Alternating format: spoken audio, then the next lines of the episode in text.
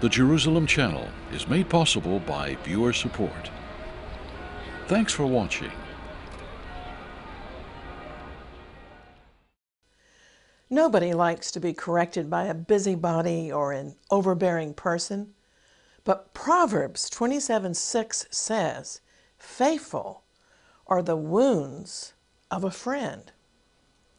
The New International Version renders this Bible verse Wounds from a friend can be trusted.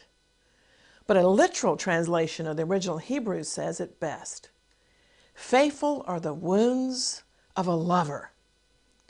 The Hebrew in this verse literally means that wounds from someone who loves you can be trusted. Jesus is the lover of our souls, and his wounds are faithful. Join me in the next few minutes to discuss how deep this concept really is.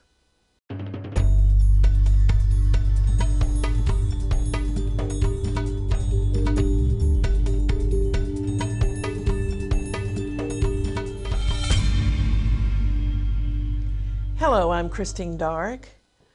Proverbs 27 6 says, Better are the wounds of a friend than the deceitful kisses of an enemy. This verse is always taken to mean that a real friend will rebuke us in love in order to effect change in our lives or to cause us to get back on track. Although embarrassing or stinging, friendly reproofs may wound us, but if a rebuke proceeds from love and integrity, it should be weighed and considered. However, I want to take this text Proverbs 27 6, and apply it specifically to the literal wounds that Jesus suffered during his torture and crucifixion. His sacred wounds that he endured were what made provision for both our salvation and our healing. The Bible says that, like sheep, we've all have a tendency to go astray, and we're all incurably sick but the Lord's wounds and stripes have the power to heal us. Before we go further, please understand the fact that the cross of Jesus wasn't a tragedy. The world must stop seeing Jesus as a helpless victim. He volunteered to die as the Savior of the world. The cross was the greatest triumph and achievement in the universe. The cross wasn't a failure, but a fulfillment of many important Bible prophecies.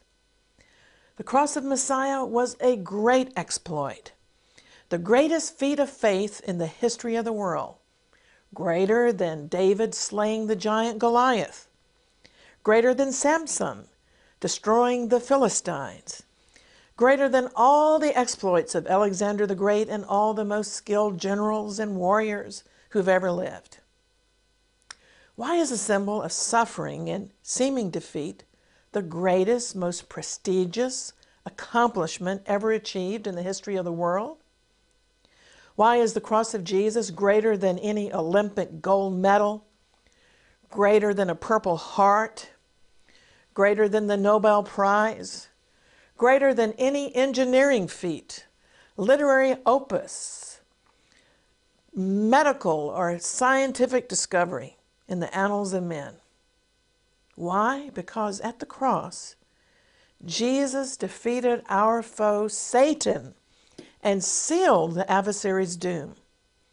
The Lord's action of suffering and dying as a bleeding sacrifice potentially set all people free from the consequences of sin and wasting diseases. If we'll receive the Lord's substitutionary atonement on our behalf, rather than trying to save ourselves, that is a great accomplishment for us to receive. In fact, the Bible teaches that we can't save ourselves, and that's why God sent us helpless human beings, the world's only Savior. And the wounds of Jesus, the sinless one, were utterly faithful, guarantees of our salvation and healing according to the predetermined plan of the God of Israel. In this regard, concerning the wounds of Jesus, for years I've taught healing as one of the benefits included in the Lord's atonement. Isaiah 53 is the gospel in the Old Testament, perhaps the most famous chapter of the Tanakh, the Hebrew Scriptures, that refers to the suffering servant and that foresaw the travail of Messiah in making atonement for Israel and the world. I want to read this important chapter. Who has believed our report, and to whom has the arm of the Lord been revealed? For he shall grow up before him as a tender plant, and as a root out of dry ground. He has no form or comeliness, and when we see him, there's no beauty that we should desire him. He is despised and rejected by men, a man of sorrows and acquainted with grief. And we hid, as it were, our faces from him. He was despised, and we didn't esteem him. Surely he has borne our griefs and carried our sorrows. Yet we esteemed him stricken, smitten by God, and afflicted. But he was wounded for our transgressions, he was bruised for our iniquities. The chastisement for our peace was upon him, and by his stripes we are healed. All we like sheep have gone astray. We have turned everyone to his own way, and the Lord has laid on him the iniquity of us all. He was oppressed and he was afflicted, yet he opened not his mouth. He was led as a lamb to the slaughter, as a sheep before his shearers is silent. So he opened not his mouth. He was taken from prison and from judgment. And who shall declare his generation? For he was cut off from the land of the living. For the transgressions of my people he was stricken. And they made his grave with the wicked but with the rich at his death. Because he had done no violence, nor was any deceit in his mouth. Yet it pleased the Lord to bruise him. He has put him to grief. When you make his soul an offering for sin, he shall see his seed, he shall prolong his days, and the pleasure of the Lord shall prosper in his hand. He shall see the travail of his soul and be satisfied. By his knowledge my righteous servant shall justify many, for he shall bear their iniquities. Therefore I will divide him a portion with the great, and he shall divide the spoil with the strong. Because he poured out his soul unto death, and he was numbered with the transgressors and he bore the sin of many and made intercession for the transgressors. Well, this certainly, here in the Old Testament, is a portrait of the Messiah in the prophetic scriptures. Now, the Jewish people don't yet accept Jesus as Messiah, so they explain that the suffering servant in this chapter wasn't Jesus, but the nation of Israel. And I'd like to concede that their claim is partially legitimate, even if it's not the total interpretation. The Jewish people's intense suffering for the past 2,000 years hasn't been in vain, but has prepared them to rule the nations with Messiah Yeshua when he returns. The Jewish people do strive to live in peace with others. They do help the poor nations. They heal the sick and they bind up the broken. They pursue justice, and many of them hunger for righteousness and love their God and their neighbor as themselves. However, there's no escaping the fact that Isaiah 53 does clearly teach the doctrine of the substitution of one innocent man for the guilty. Two things are clearly asserted in Isaiah 53 that the Messiah would suffer, but not for his own sins, but for ours. and that the purpose of his suffering was to enable us to make peace with God. So, the practical conclusion is that we should avail ourselves of this great atonement accomplished when Jesus suffered for us. And certainly, we shouldn't waste and disregard his atonement. Isaiah 53 5 declares, But he was wounded for our transgressions, he was bruised for our iniquities. The chastisement of our peace was upon him, and with his stripes we are healed. This is the good news. And in the New Testament, the Apostle Peter quoted this verse, but put it in the past tense, on the other side of the cross, as it were, as an accomplished fact for time and eternity. 1 Peter 2:24 declares, "By whose stripes you were healed," past tense. Especially descriptive is the rendering of this verse in the Aramaic Bible in plain English. It says, He, Jesus, that is Yeshua in Aramaic and Hebrew, He took all of our sins and lifted them to His body on the cross. For as we are dead to sin, we shall live in His righteousness. For by His scars you have been healed.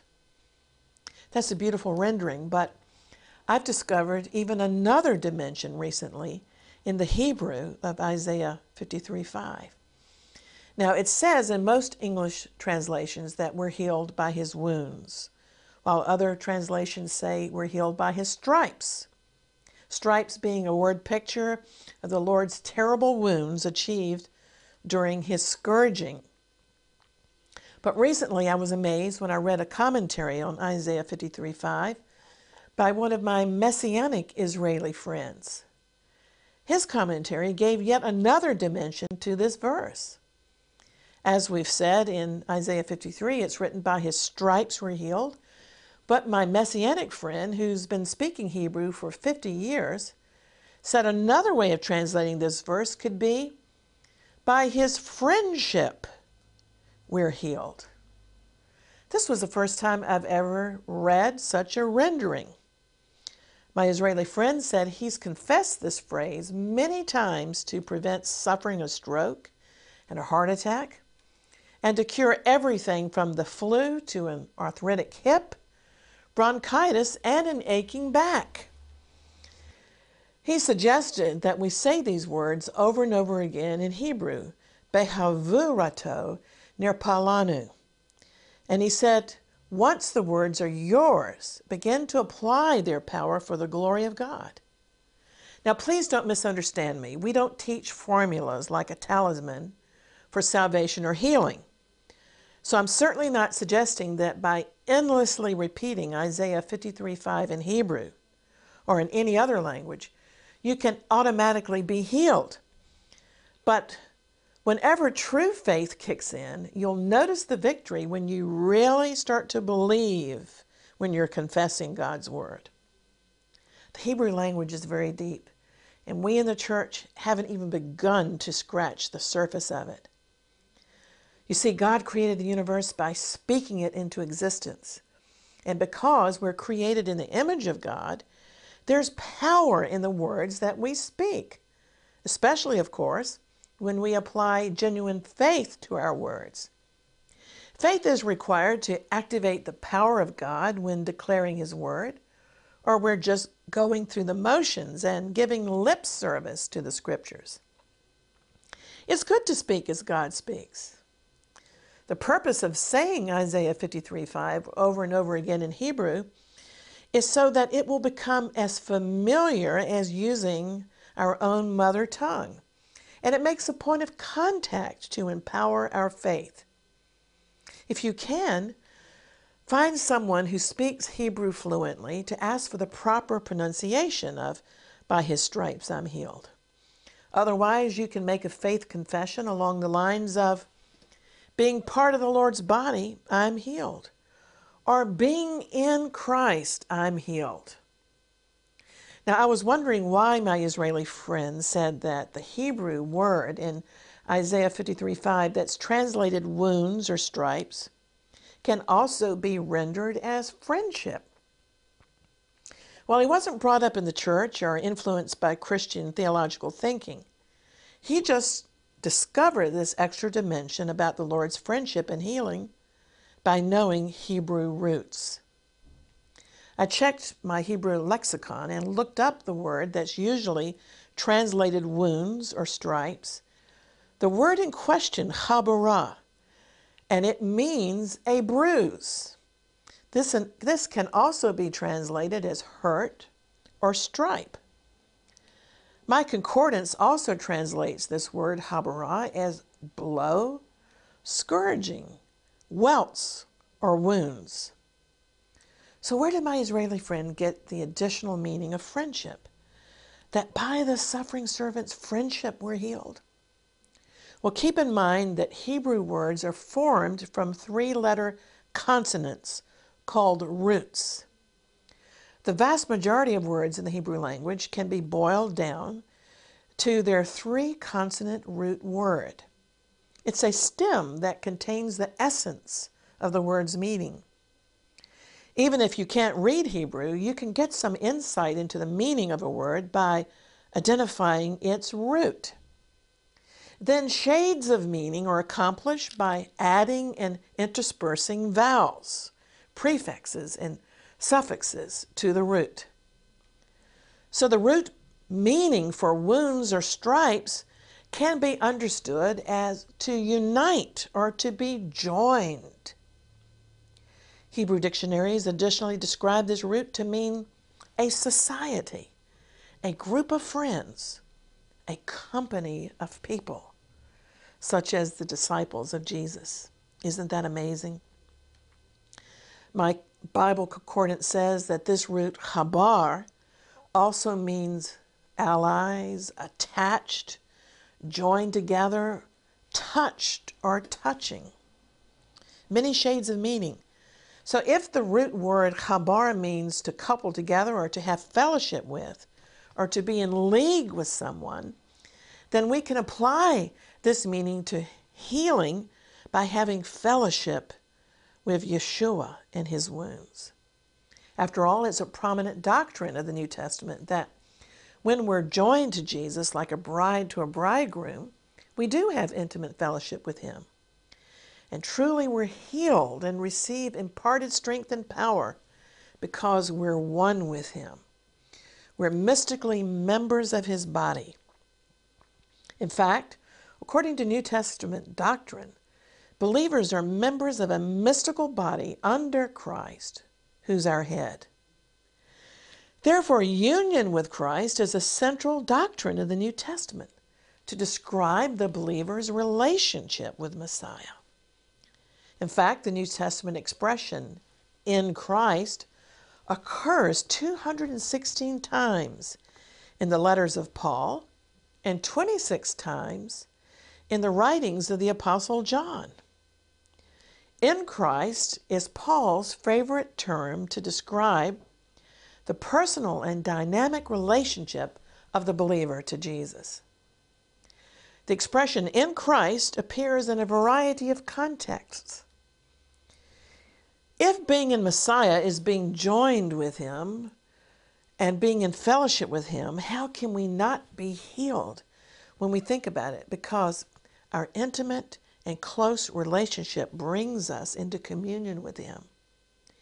You see, a born again believer's experience is more than just an imitation of Jesus. Rather than imitating, we actually experience the risen Lord indwelling our hearts and our bodies, which are the temple of the Holy Spirit.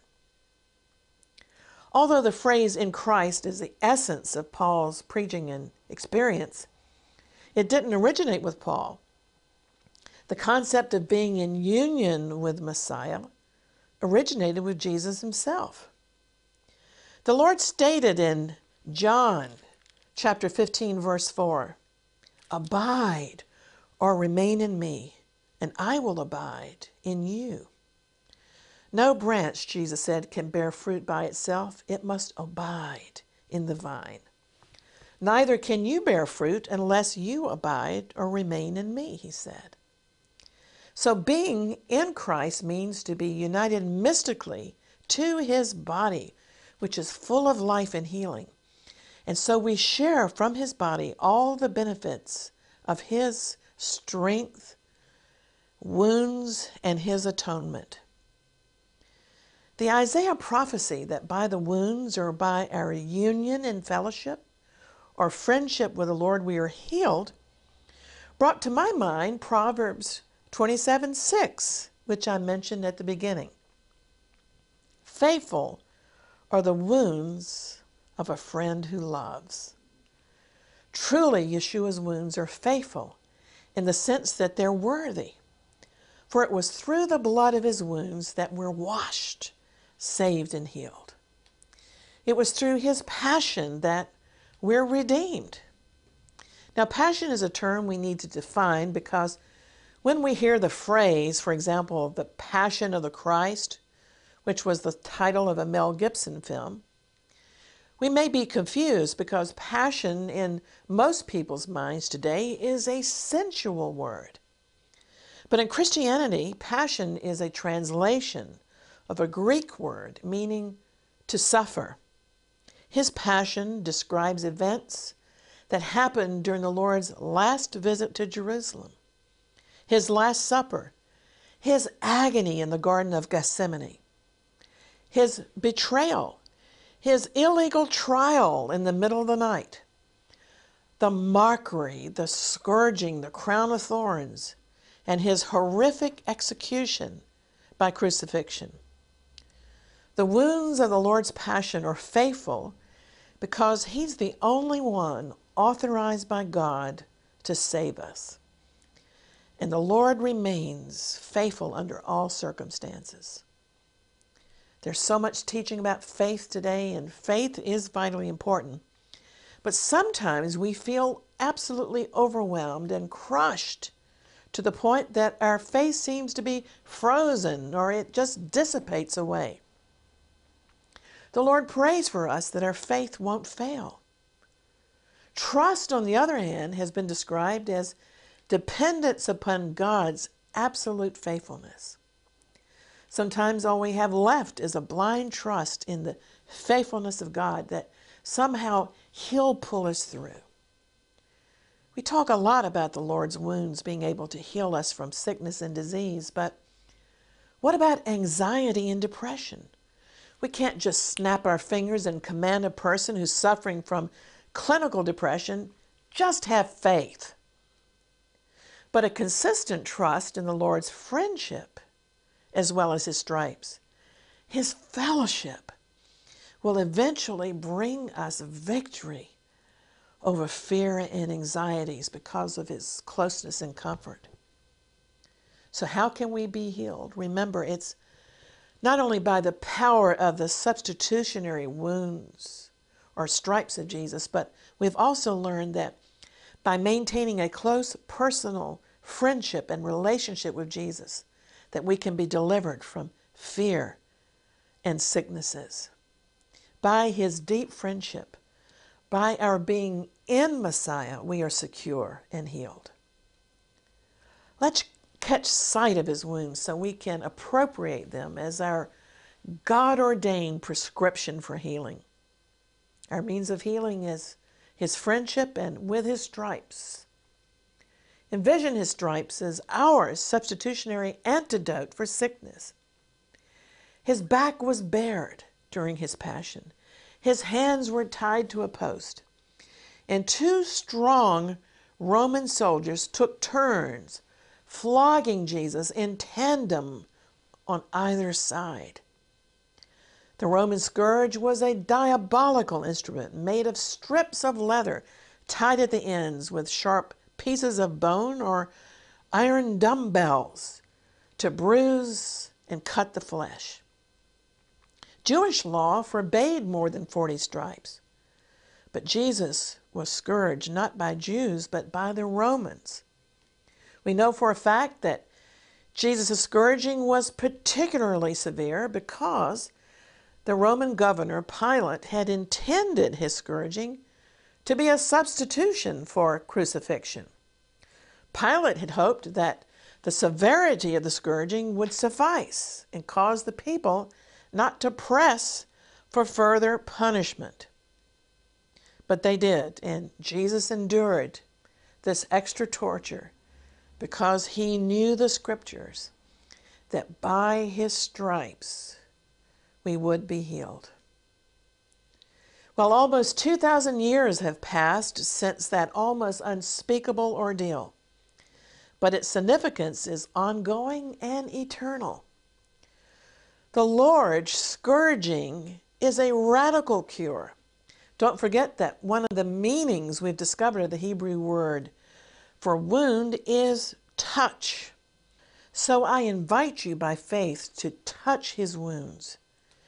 Make contact by faith with his healing wounds. For he was wounded for our transgressions, he was bruised for our iniquities. The chastisement of our peace was upon him, and with his stripes, with his friendship, we were healed. The disease of sin is universal and incurable except by the stripes, wounds, and friendship of Jesus. I hope this time of looking into the Word of God together has been edifying. We invite you to visit our website at exploits.tv, where you can click online for a free copy of our color magazine, Exploits. I'd like to send you a copy. We also regularly post details about our many strategic prayer conferences in the Bible lands. Meanwhile, I'd enjoy chatting with you on Facebook or Twitter. And so until next time, earnestly contending for the faith, which includes divine healing, I'm Christine Darg. Blessings and shalom. Something prophetic, something biblical, and surely significant is always happening here in the city of the great king in Jerusalem, the worship capital of the world. We want to thank you for being a part of the Jerusalem channel and for faithfully supporting it. It's because of your support that we're able to bring vital insights in these last days. And we especially want to remind you to receive your free copy of our Exploits Ministry magazine. You can receive it by going 24 7 to our website at exploits.tv.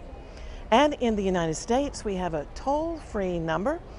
Also, in the UK, we have a telephone number so that you can send us your comments, which I always enjoy reading, and your prayer request. I want to pray for you here in the city of the Great King.